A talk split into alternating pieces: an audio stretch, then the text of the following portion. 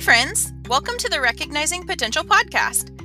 I'm your host, Cameron Thompson Alaricki, and as a pilot wife, mom, and certified life design and relationship coach, I just wanted to create a space for others who are looking for the real stories. You know, the ones that make you think, oh, good, it's not just me. A place to get all the tips and tricks to take your relationship from good to exceptional, and a place where you can learn new ways to look at the design of your life and make it what you've always dreamed of. My mission in coaching is building lives of passionate purpose, and it's my goal to help you do just that. So, if you're wondering about your God given purpose, wanting to uplevel your life or your marriage, or just needing a positive place you can go to hear a friend, you've come to the right place, and I'm so happy you're here. Grab your favorite beverage and let's jump in.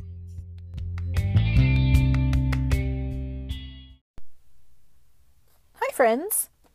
Today I want to talk to you guys about colors. This is a tool that I use in coaching. It's a tool that I use in being a parent to my son, and it's a tool that I use in being a spouse. So, it's also something that I used when I used to be in sales. And so, as a human being on this earth, this is going to give you a lot of insight into why other people are the way that they are. And it's also going to help you in those areas of being a leader, of being a spouse, and being a parent, and being, if you're in sales, um, not just in, you know, selling a specific product, but in selling yourself if you're an entrepreneur. So, with that, we're going to take it one color at a time. There are four colors red, yellow, green, and blue. You should also know that there are many, many tools out there that teach the color theories. So, Jacob Adamo has one. Um, I teach one in Unique. That's the six month course that I coach. And then there's another one by George Boelcke, and his last name is B O E L C K E. All of them are very interesting and they all are very educational in terms of giving you the information that you need to learn from them. But the reason that I want to go over what I teach in Unique is because one, that's what I'm better versed in, but also it just goes a little bit more in depth in terms of um, of information and time that you can spend with certain people before they get irritated and it just gives you a little bit more variety of information. So, with that, we will start with the reds because if you are red, uh, you're not going to probably listen to a podcast all the way through unless you're very intrigued. You are very um, quick. You just want to m- move through life as fast as possible and you are a lot of times an adrenaline junkie. You are someone who believes in the motto be brief, be bright, be gone. So these are are people that associate more with like an eagle and a lion. You're powerful and you're predatory, okay? You're dominant, you're very get stuff done. Just let's move.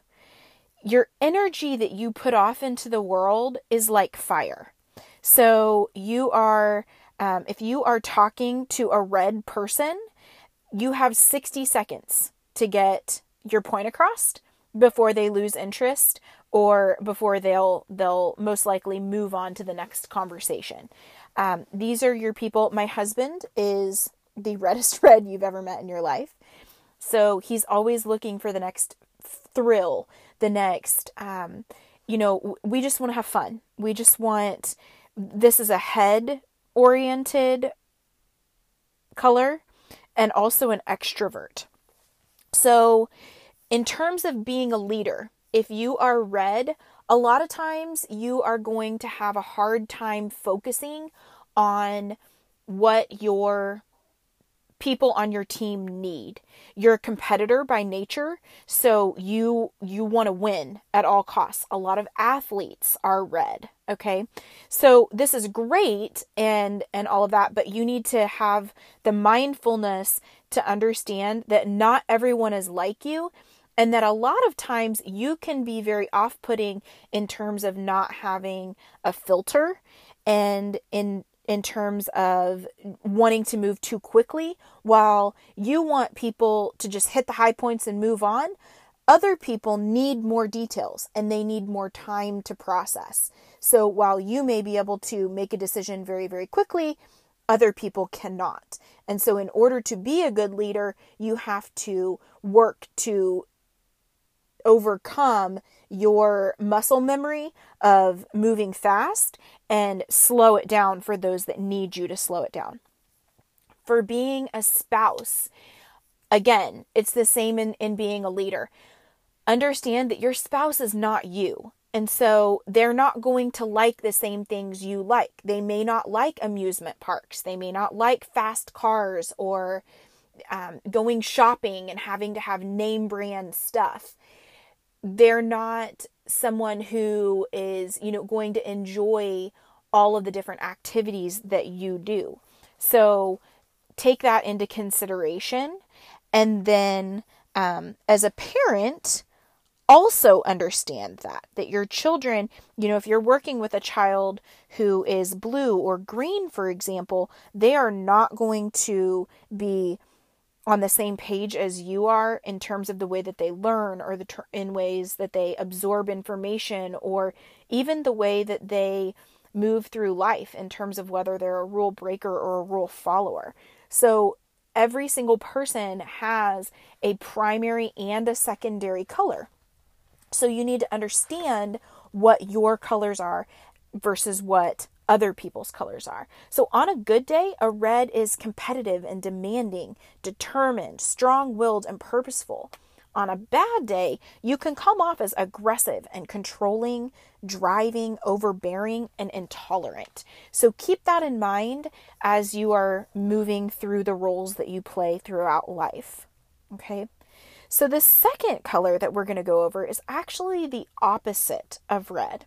Okay? So your your opposite of red is going to be yellow.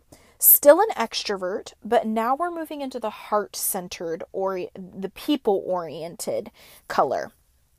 And so your yellow people are going to be those that are influencers, those that like to influence people. Their energy is sunshine.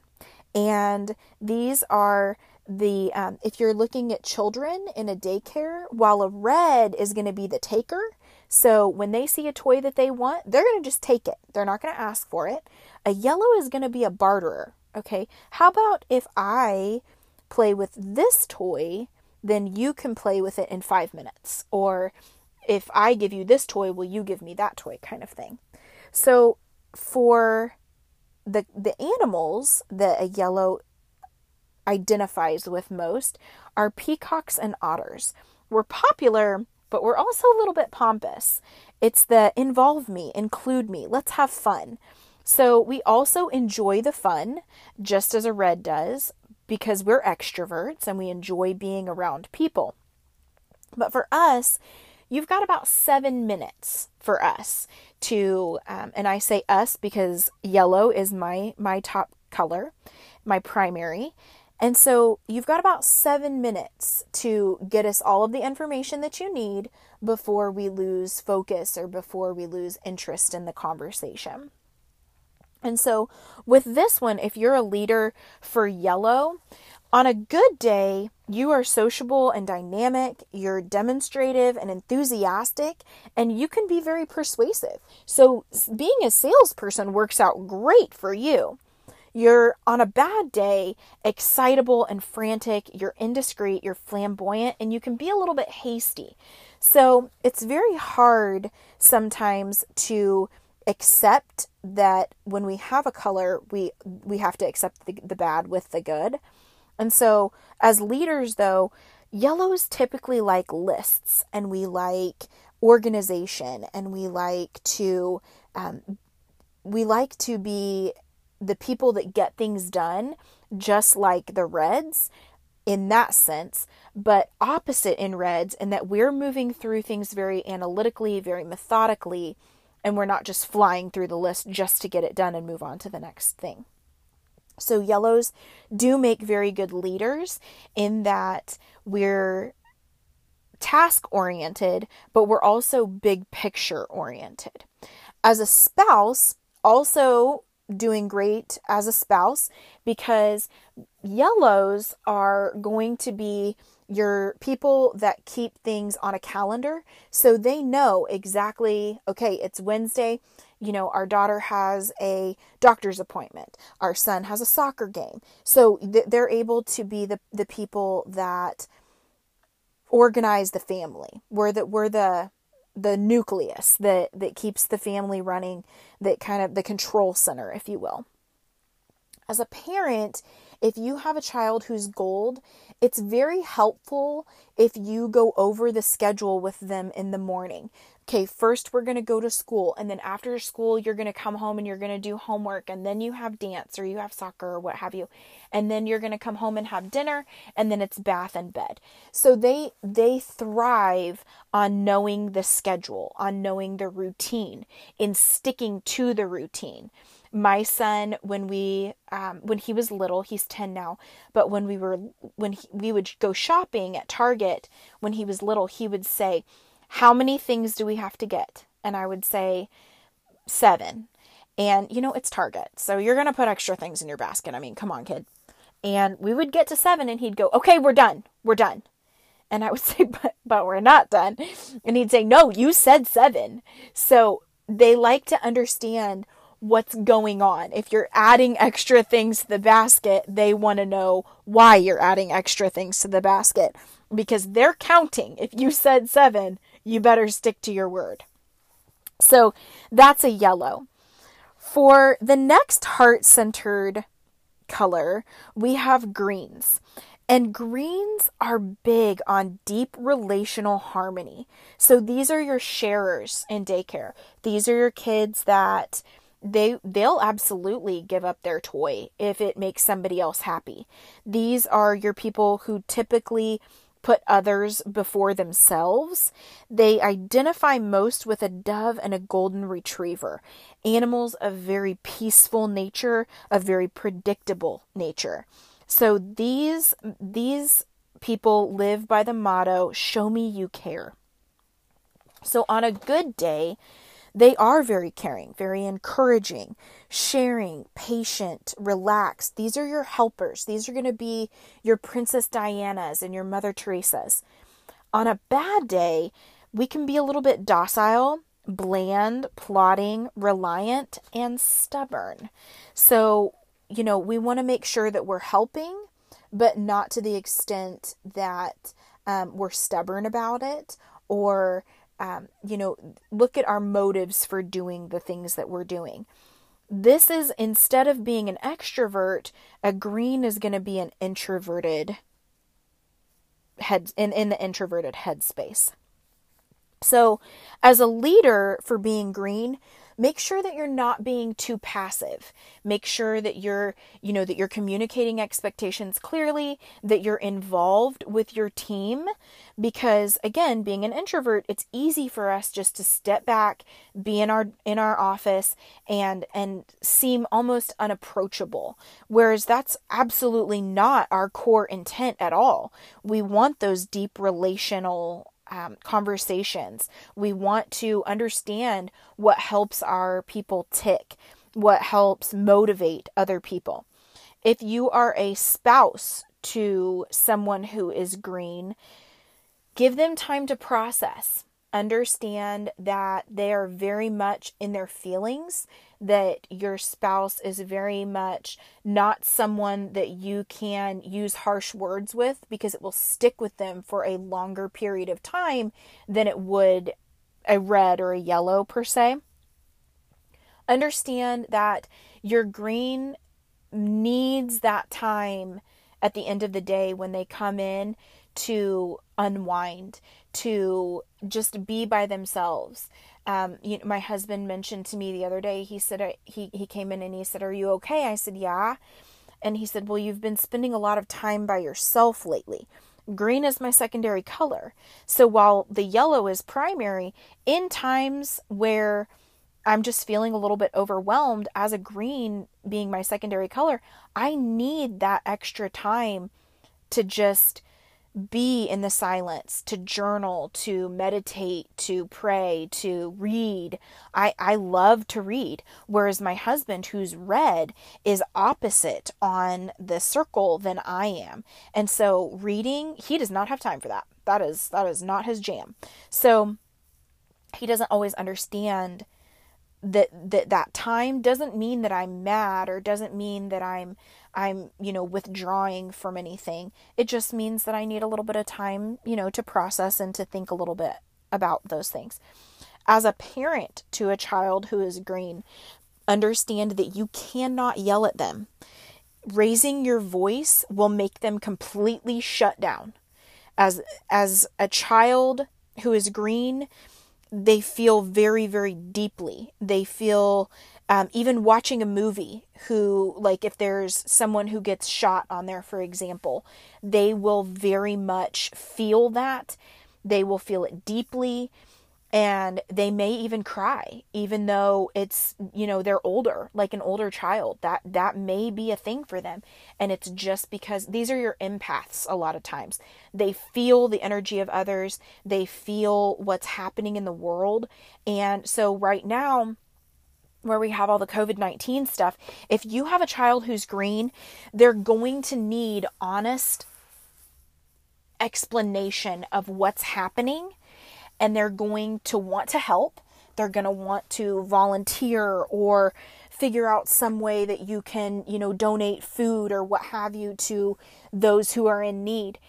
And it's very important that you give them the time and space to process that, but also that you give them enough details that they don't overthink things because that's another thing that as a green we want to help to the point where we can overthink things um, and and again that it's it's to our detriment. You know you always hear the the saying you can't pour from an empty cup most of the time it's because this that's it came from greens. Greens are always the ones that are pouring out every last bit of energy that they have to those that they need it. So for greens you have about 20 minutes to have a conversation with them before they lose interest or before um, before they'll start to fix you so make sure that also you set the tone at the very beginning of the conversation. I don't need you to fix me. I just need you to listen, or I don't need you to um, to help me problem solve. I just need I just need you to hear me, kind of thing. If you are a green leader, just make sure that um, that you are being a little bit more aggressive than passive. That's that would be my my biggest advice there. And in terms of the last color, we have a blue. And blues are going to be introverts as well, but versus the yellow and greens that are more heart centered, your blues and your reds are head centered. And so your blues are going to be introverted as well, but again in that in that head space. So blues are going to be your holders. They're going to hold the, the toys at daycare because they want to observe others. These are going to be your people watchers, big time. They're also going to, a lot of times, have the feeling like they're a little bit more intelligent than everybody else in the room. So they're, they're all about accuracy and observation. Sometimes a blue, especially if you're a, if, if you're in um, a leadership position, make sure that you're not doing this to the people below you if you believe that someone is trying to bluff you, you will ask a question that you already know the answer to just to see if the person talking back to you is filling you full of beans. They are trying to, you as a blue, you're trying to judge people's character by their intelligence.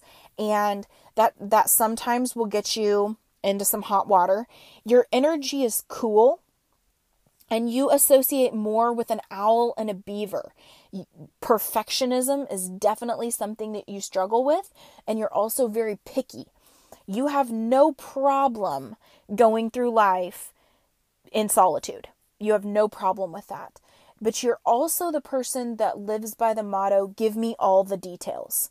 So as a leader, you are also one that that can come off as very unapproachable. So if you are um, in that leadership position, understand that you you may be misinterpreted as feeling um, as your as your people feeling like they can't talk to you because you're judging them. So on a good day, you're cautious, you're precise, you're deliberate, you're questioning and you're very formal. On a bad day, you can come off as stuffy, indecisive, suspicious, cold, and reserved. So keep that in mind if you're in, in a leadership position. While you're great at it because of your analytical skills and because of the ability to, you know, work through the hard numbers and the spreadsheets and all of that jazz, that's great. But how are you relating to the people that work for you?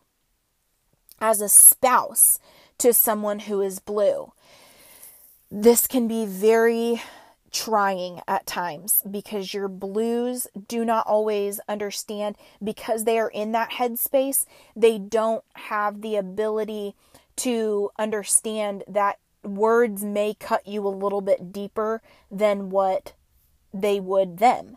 So, telling someone, um, you know, saying something like, Do I look fat in this dress? A blue is going to say, Yeah, you do. And so there's not a lot of tact there understand that that's that's your spouse that's and and also as the blue spouse understand that your words have a lot of power and a lot of meaning and so it's going to be hard for your spouse to hear those words and to digest those words without getting upset or taking it personally so you know kind of try to tone that down and understand that other people have feelings too, where you don't always associate with those feelings because you're in that headspace. Your spouse is, again, not you. So, as a parent to someone who is blue, your child is going to be the child that takes things apart just to see if they can put them back together. Your child is going to want to figure out how all the things work. They're very curious beings. They want to dig the hole in the backyard just to see what's underneath. They want to, um, you know, they're very involved with their hands. They're probably, as teenagers, going to revert to their room and they're they're not going to associate with people very much and that's just who they are they're very um, observant, so they're catching a lot more than what you're teaching them. Just trust me on this. Understand that they are going to be a little bit more headstrong. Um, they're going to feel like they are always right. As a spouse to someone who is has blue, also understand that your spouse is going to feel like they are right and that there is one way to do it, and that is their way. So, as a blue, understand that that's how you can come off as well. So, if your spouse accuses you of that, understand that this is just part of your personality and it's something that you can work on to to harness and to to be a little bit more um, tactful in that regard as well. That it's okay to be wrong number one and it's okay to do things differently than the way that you would normally do it. So there's your four colors I hope that you have enjoyed learning a little bit about that.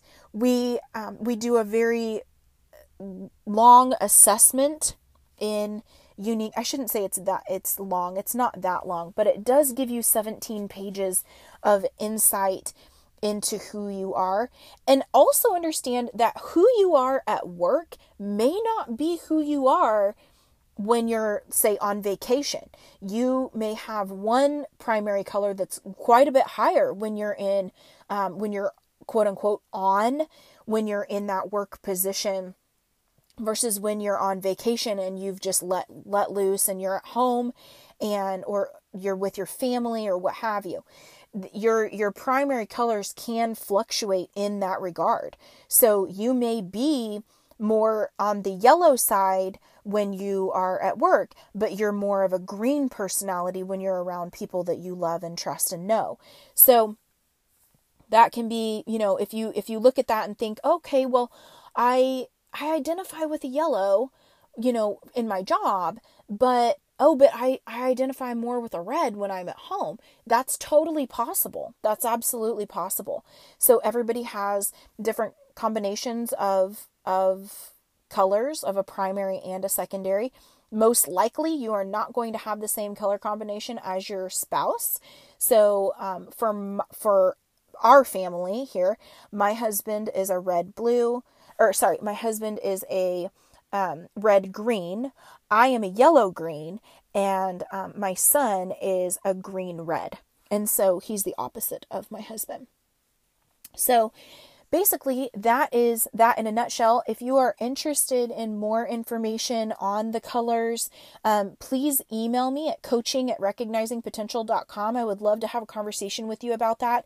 If you're interested in um, getting to know yourself and doing a little bit more of a deep dive, I do open up that unique program twice a year. So um, it's already opened and closed for the beginning of this year, but it'll be opening back up in September. So I can talk to you guys more about that when it comes around. But for now, thanks so much for listening. Don't forget to like and subscribe to this podcast and also leave me a review. I appreciate it so, so much when you guys do that. And um, I'll see you guys next week.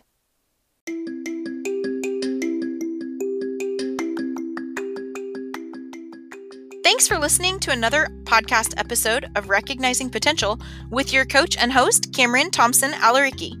Please be sure to subscribe so you never miss an episode and also send me a review. I read all of the reviews and I'm grateful for every single one. Be sure to join the Facebook group Recognizing Potential Life Coaching for even more life changing content. Follow me on Instagram at recognizing underscore potential and on Twitter at rec potential. R E C P O T E N T I A L. Thanks so much for listening, and I'll see you next week.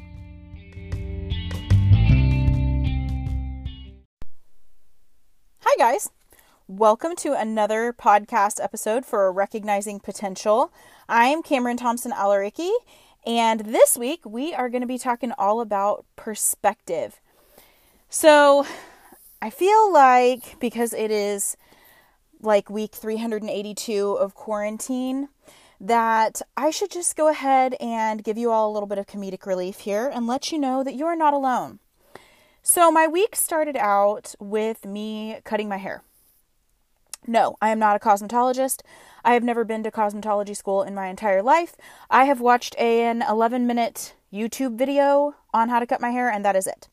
So, for all of you who are cosmetologists, I am sorry.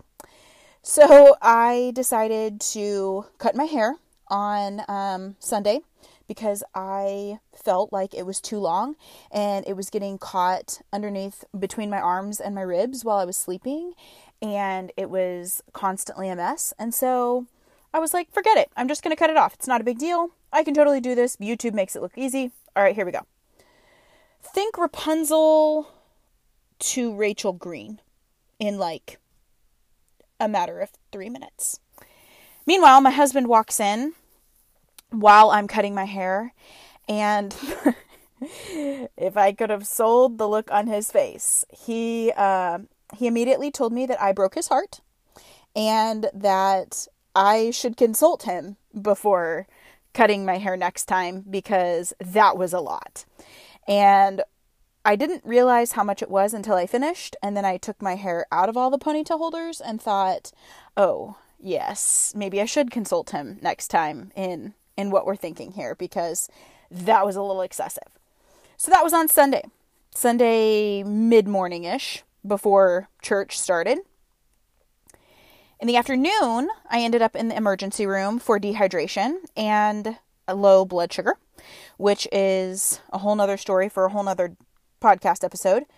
And then tonight, so then he leaves, by the way, he leaves right before I ended up in the emergency room um, for a four day training in Phoenix. So if you know anything about Pilot Wife Law, um, and if you don't, you're gonna learn because um, because we're aviation. But pilot wife law states that as soon as your husband walks out of the door for a trip, for a training, for anything, that is when the refrigerator will break. That is when your child will break an arm. That is when you will end up in the emergency room for dehydration and low blood sugar. That is when you will need the people around you because you will not have help. It will not happen while your husband is home, ever, ever. It will always happen when they're away.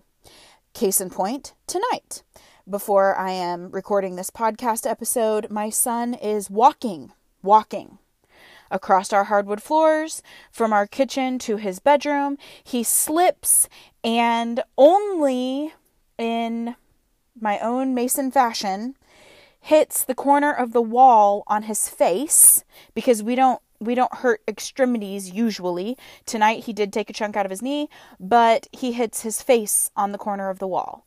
Mind you, in the last year, we have replaced two front teeth in full.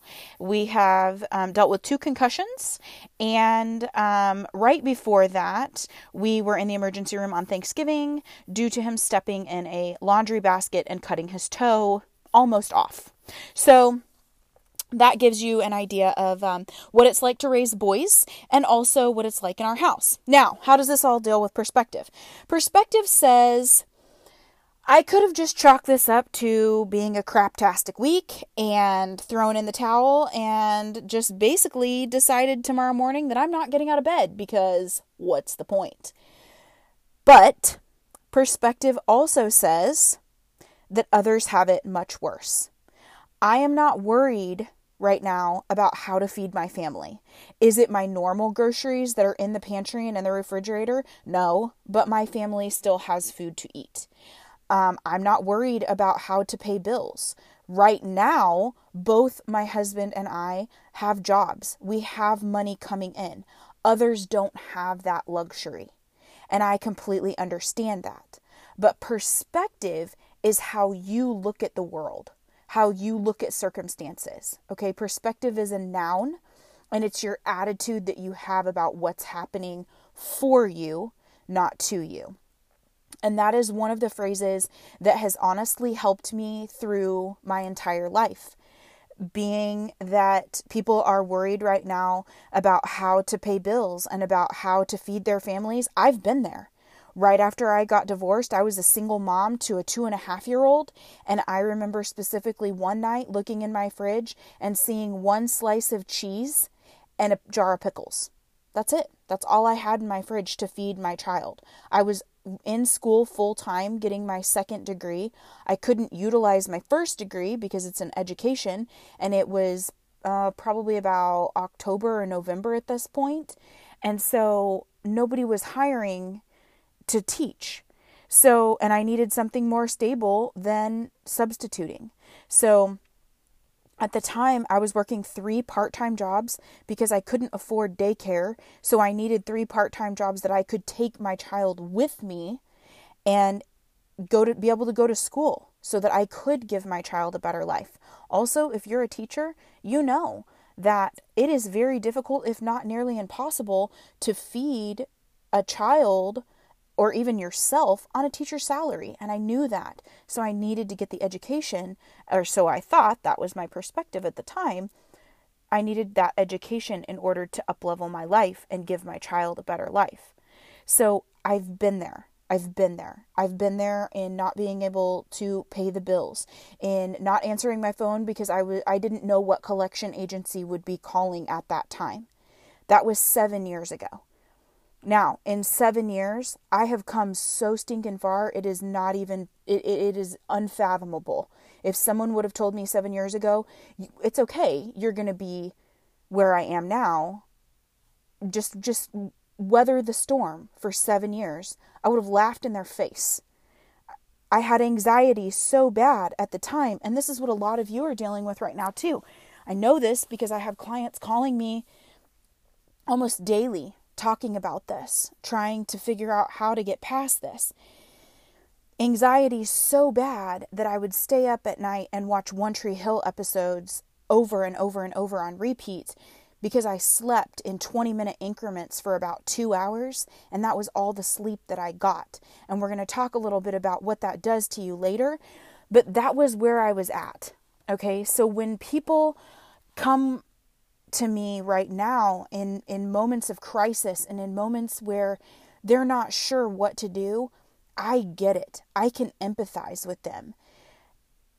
But perspective, again, is a noun, it's an attitude. It's saying you have control over what's going on. You have control over how you look at things. You have control over the resilience that you have or the resilience that you don't in these moments. So, what helps? Two questions that you need to ask yourself right now is how is life happening for me instead of to me? The second one is how can I? That's how you're going to start your question. How you end that question is purely circumstantial. So, you see in movies, this drives me absolutely insane. But you see in movies when something happens, it's usually the damsel in distress or the wife or whatever that turns to the husband or turns to the man and says, What are we going to do? What are we going to do now? Your life is not a movie. You have the resources, you have people that you can connect with. You have tools at your fingertips that you can utilize to pull yourself out of whatever circumstance is happening right now. But you have to swallow your pride in order to utilize those tools. Anxiety is worrying about things that haven't happened yet. So I'll give you a story. I had a client call me last night. She said, I really want to do your program that you're offering for half off right now, but I can't. And I said, Okay, tell me more. She said, My husband is losing his job in September, and I'm just grateful for mine. Now, she wants to leave her job and has for several months because it's detrimental to her health.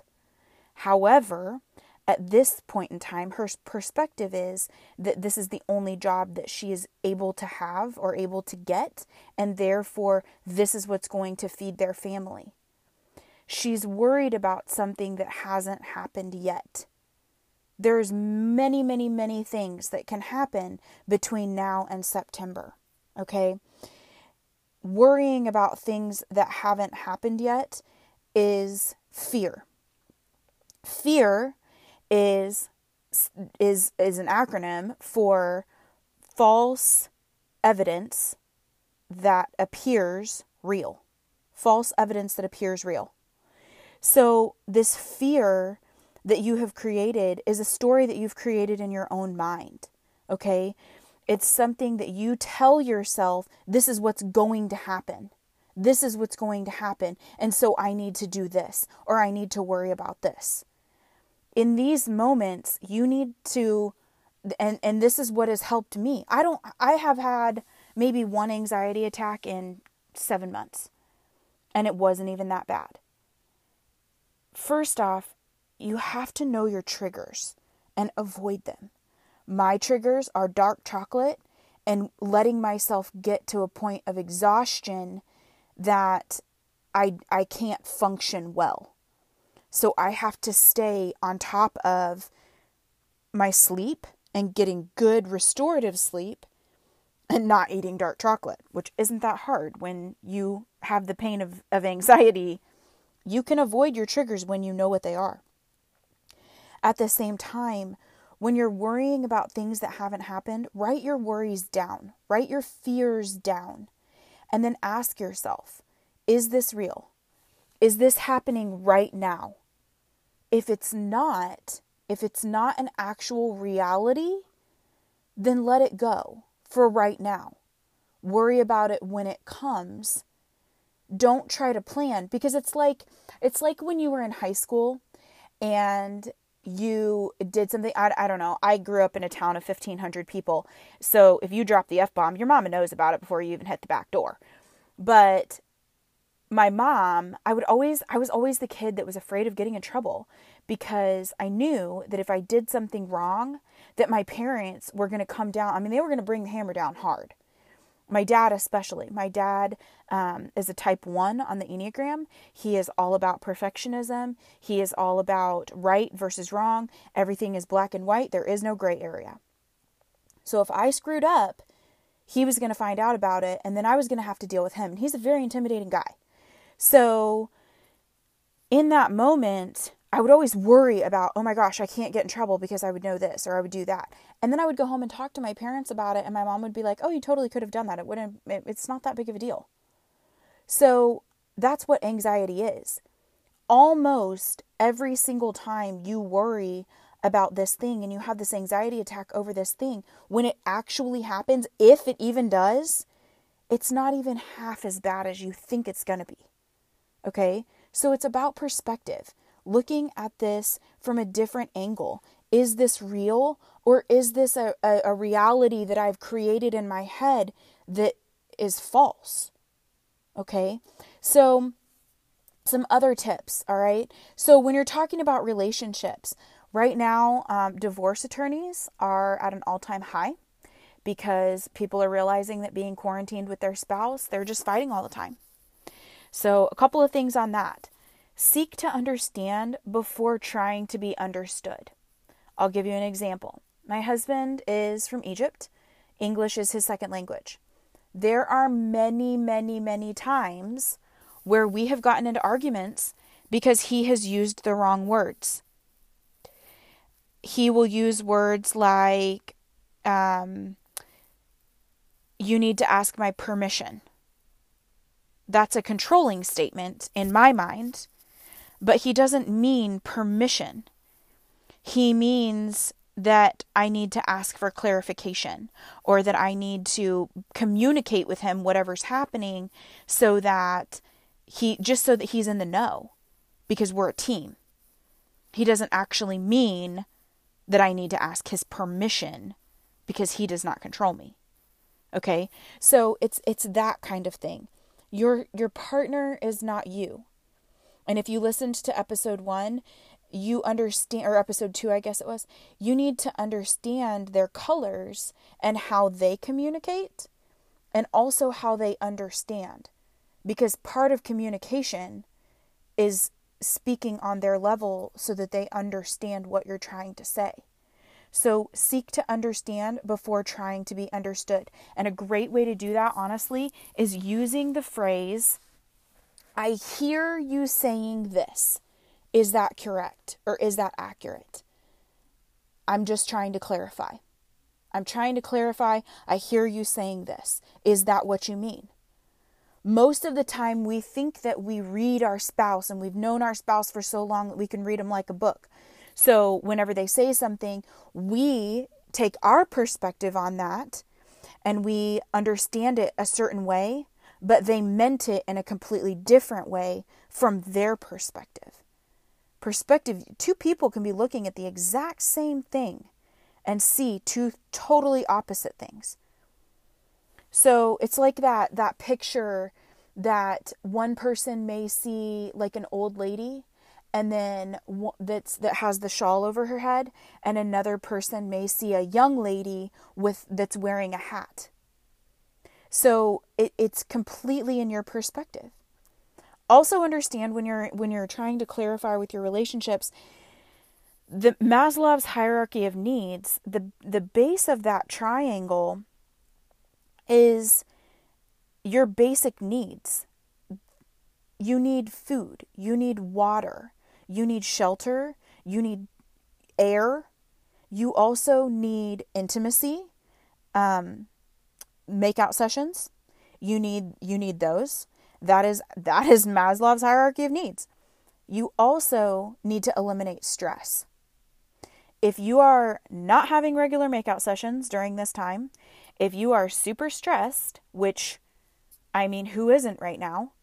If you're not eating and drinking well, if you're not getting enough sleep, if you're not meeting your basic needs, then your outer life, the, the, the, the part of your brain that makes decisions for you cannot make rational functional decisions because it's too focused on getting what it needs just to survive.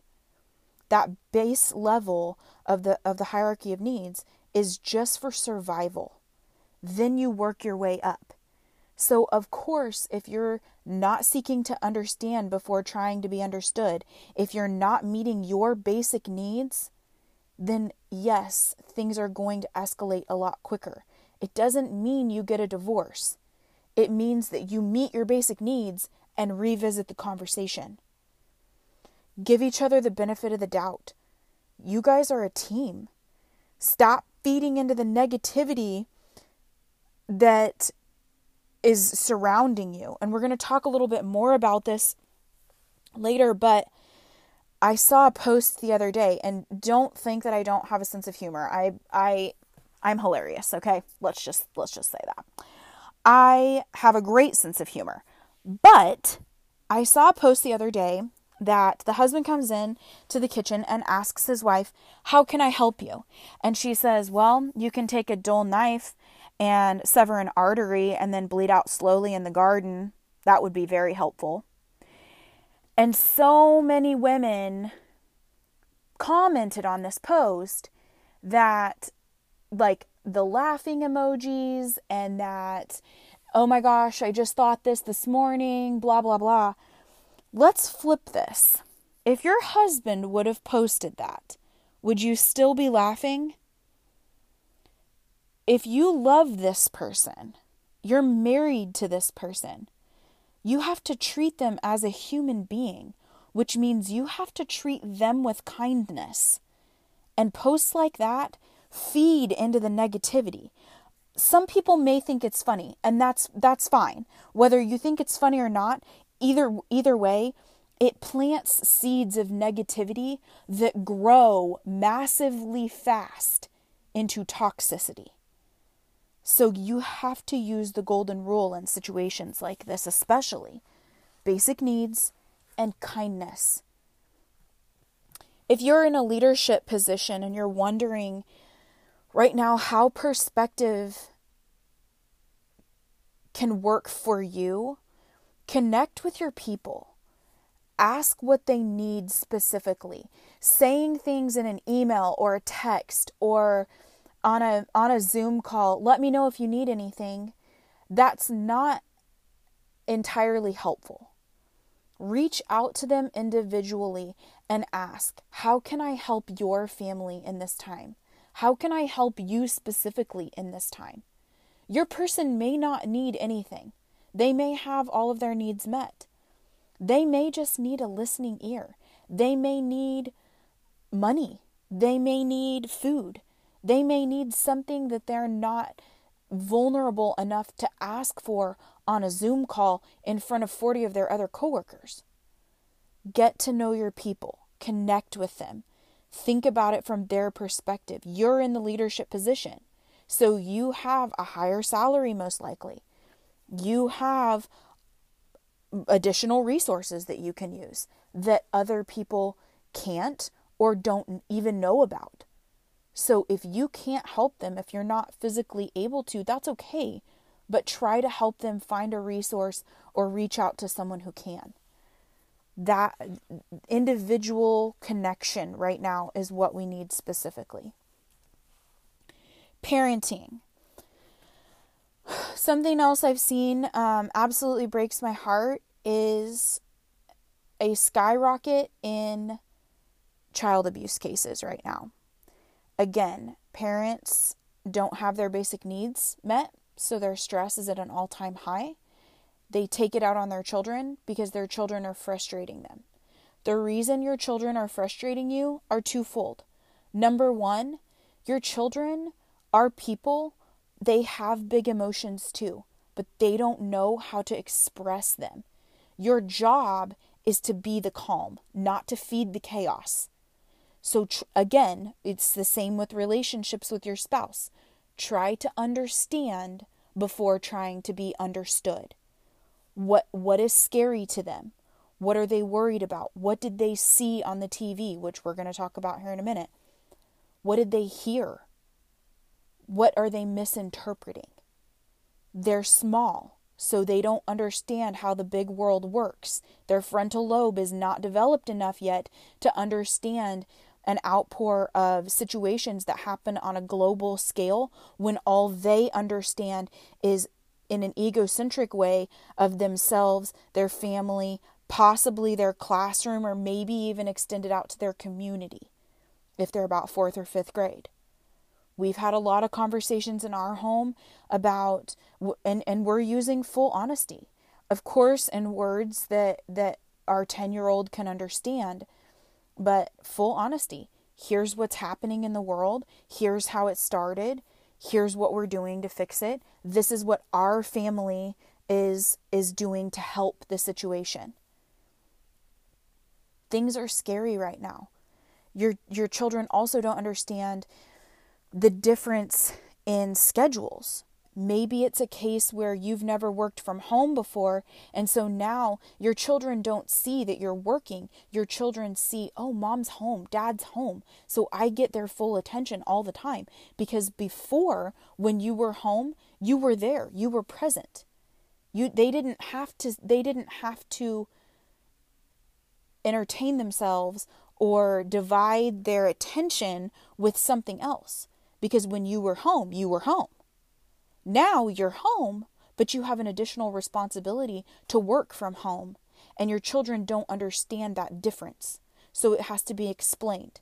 Right now, um, when I'm recording podcasts, when I'm writing content, when I'm doing my gratitude journal every single morning, when I'm, you know, reading, doing things for my my coaching business.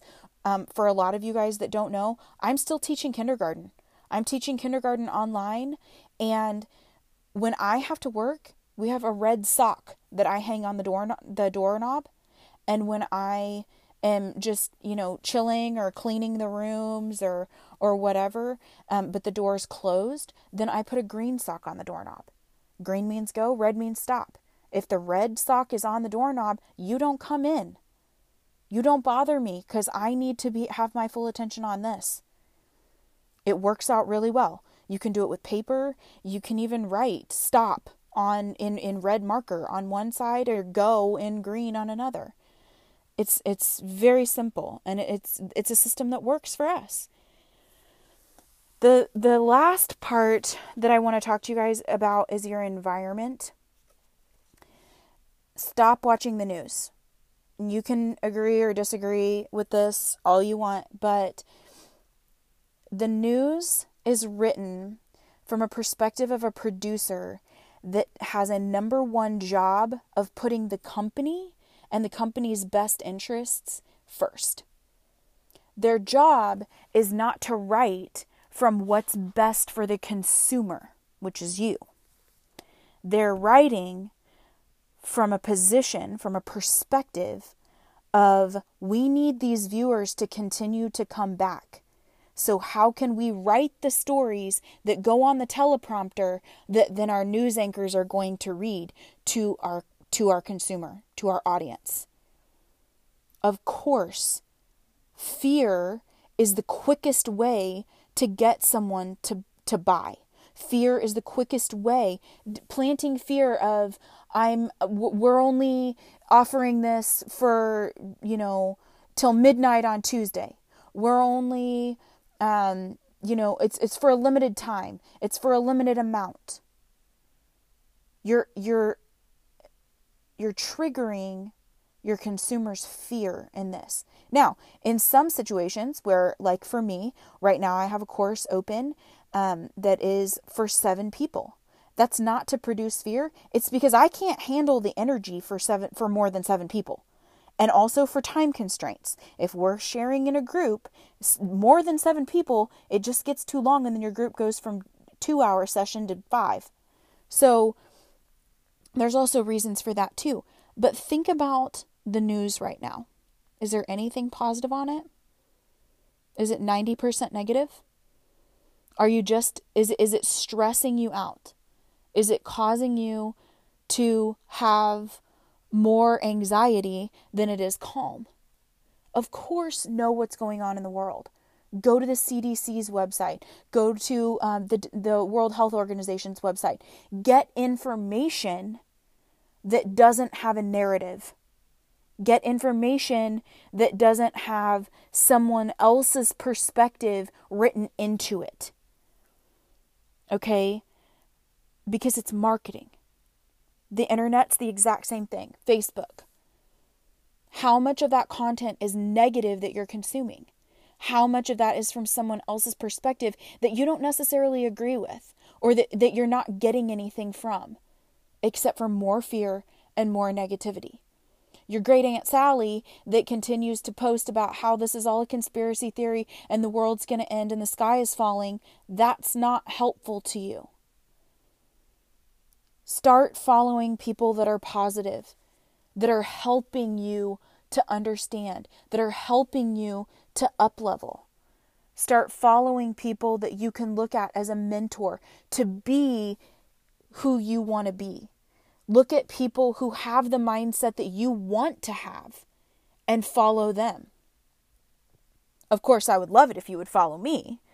I'm at recognizing underscore potential at Instagram on Instagram, and I'm at recognizing potential on Facebook and Pinterest. I'm at REC potential on Twitter. I try to post mostly positive or truly funny things because I think we all need to laugh more right now. We need that comedic relief, which is why I started out telling you guys about how I cut my hair into the Rachel Green instead of Rapunzel, which is why I tell you that I can completely relate to you on having a craptastic week, but it's how you look at it. One of the things that really helped us is um, as a family is to write out the things that we have that we want to do right now make a personal and also a family quarantine list. Every summer, as soon as school lets out, we make a, a summer bucket list. And it's things like going on a hike or going to a certain uh, museum that we want to go to or you know of course swimming at the pool and you know maybe mason wants to make cookies or maybe he wants to you know do a certain art project or what have you. Maybe you know going to gigi's is always a good time. So we write out all these things that we want to that we want to do over the summer. And then every day we look at this list and think okay what can we do today? Make a quarantine list too do you want to do puzzles? Do you want to, you know, make sight words out of Play Doh? Do you want to, you know, build a catapult out of popsicle sticks? Do you want to make the the tape and and sidewalk chalk collage that you see all over Facebook and and things? Search Pinterest. What do you want to do right now that you guys can do together? Can you make cookies together? What kind of bonding experiences can you do? As a parent, one of the things that my child has needed the most in this time is just extra snuggles. He's needed extra cuddles and he's needed he's needed a lot more mama time. So we've done things that connect. We've we've we're reading the Harry Potter series. So we've continued to do that. We've done puzzles. It's amazing the connections that I have built with him that I didn't have before because I was quote unquote always busy and I didn't even realize it. So, what can you get back to? Worry about the here and now and ask yourself, how can I? How can I make more money? How can I get food? How can I uplevel my marriage? How can I find my purpose? So that when all of this is over, you come out better and with lessons learned instead of having post traumatic stress disorder from all of this. There's a story that I tell at the beginning of my unique program about the Chilean miners. If you guys remember several years back, there were 33 Chilean miners that were trapped under um, about like a half a mile under um, this mine that caved in. And when they got out, all of them miraculously survived, but they needed a second rescue.